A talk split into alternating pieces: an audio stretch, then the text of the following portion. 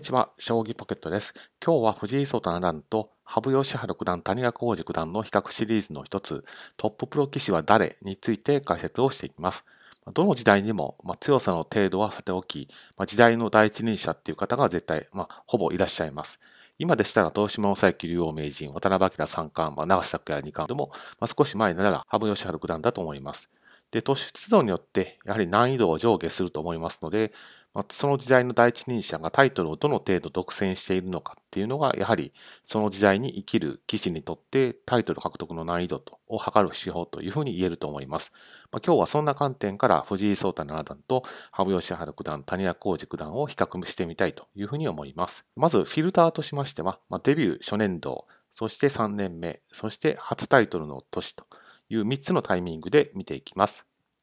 まず谷川浩二九段のデビュー初年度、1977年当時は、中原誠16世名人の絶頂期でして、五冠王になられていました。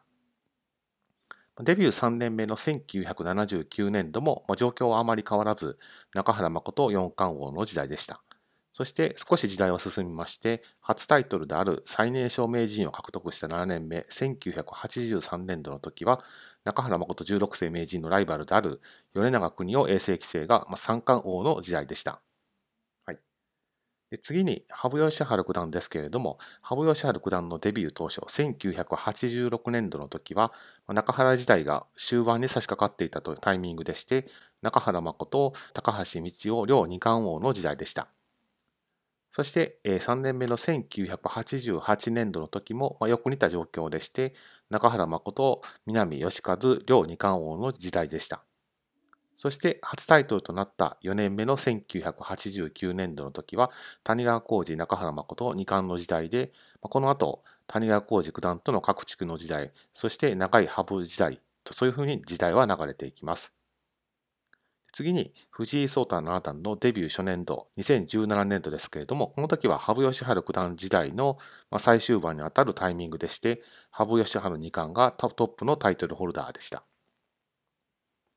そしてデビュー3年目の2019年度、つまり今の時代ですけれども、渡辺明三冠、東島正幸竜王名人、そして長瀬拓也二冠の時代でして、つまり数名のトッププロ棋士が時代を分け合っている状況になっています。で現時点では初タイトル獲得はなっていませんけれども、まあ、最近の充実ぶりを考えますと、2020年度中には可能性がある状況になっています。ですから、タイトルホルダーがサングス組の状況なんですけれども、まあ、その中に割り込んでいくのか、さらにそこを一気に抜け出して時代の第一人者になっていく可能性はあるのかと。まあ、そういった感じで非常に興味は尽きない状況です。ですから、引き続き藤井聡太七段のタイトル戦を注意深く見守っていきたいというふうに思っています。